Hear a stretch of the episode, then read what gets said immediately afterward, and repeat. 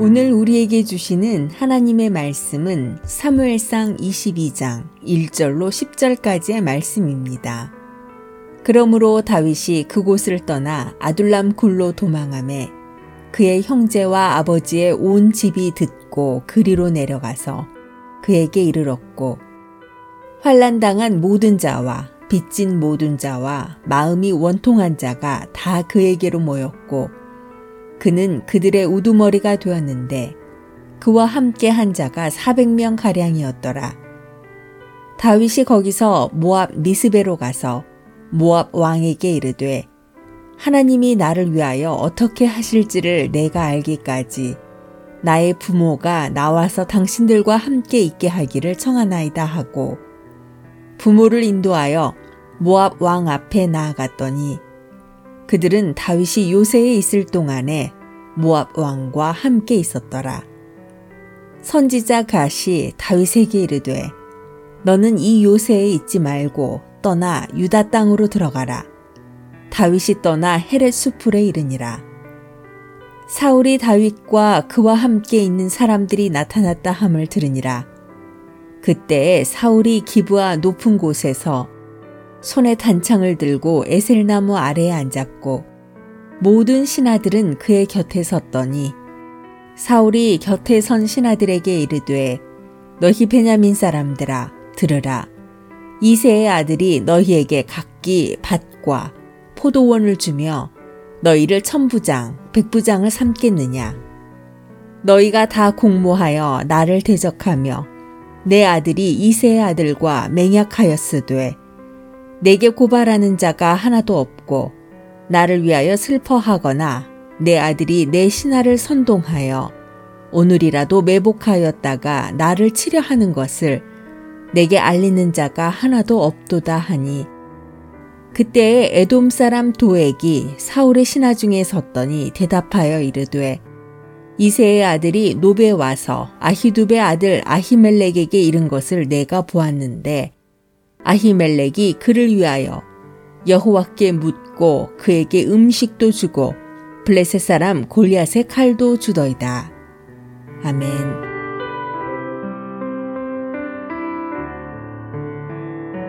안녕하세요. 수요 묵상의 시간입니다. 몇 년 전에 대학교 친구들을 만난 적이 있습니다. 그 친구들 중에 한 명이 목사인 저에게 교회에서 상처받은 이야기 하나를 해줬습니다. 자신이 다니는 교회 목사님은 교수와 부자들을 더 반갑게 대접해 준다고 했습니다. 돈 없고 가난하면 교회에서도 차별을 받는다라고 분통을 터뜨렸습니다. 어쩌다가 교회가 이렇게 되었을까요? 예수님께서는 가난하고 버림받은 사람들을 사랑하시고 그들을 위로하지 않으셨습니까? 다윗은 참 인기가 많은 지도자였습니다. 오늘 말씀을 보면 다윗이 어떻게 사람들의 마음을 얻었는지 알 수가 있습니다. 다윗이 사울 왕을 피해서 도망자로 살고 있을 때였습니다. 다윗은 아둘람굴에 도망가서 몰래 숨어 있었습니다. 그 소문을 듣고 사람들이 다윗에게 몰려왔습니다. 압제받는 사람들, 빚에 시달리는 사람들, 원통하고 억울한 일 당한 사람들이 다윗에게 몰려왔습니다. 그들의 수가 약 400명 정도였다라고 합니다. 다윗의 입장에서는 이런 사람들이 도움이 될 것이 하나도 없습니다. 숨어 있으려면 수라도 작아야 할 텐데 400명까지 늘어 있으니 숨어 있기도 힘들고 또 이 사람들을 먹여 살려야 합니다. 이 소문을 사울이 듣고 다윗을 잡으려고 올 것이 분명합니다. 모인 사람들도 그렇게 도움될 만한 사람들이 아니었습니다. 힘없고 차별당하는 하층민들 뿐이었으니까요. 다윗은 아둘람 굴에서 그들의 원통한 이야기를 들어줬고 앞으로 이 나라를 어떻게 이끌어 나아가야 할지를 알게 됩니다. 교회는 아둘람 굴 같은 곳이 되어야 합니다. 억울하게 도망치는 다윗을 숨겨주는 곳이 되어야 합니다. 세상에서 버림받고 소외당한 사람들이 몰려와서 위로받는 곳이 바로 교회가 되어야 합니다. 사도행전에 나오는 초대교회의 모습은 바로 그러했습니다. 가난한 과부들이 교회에 모여들었고 교회는 구제금으로 그들의 생계를 도왔습니다.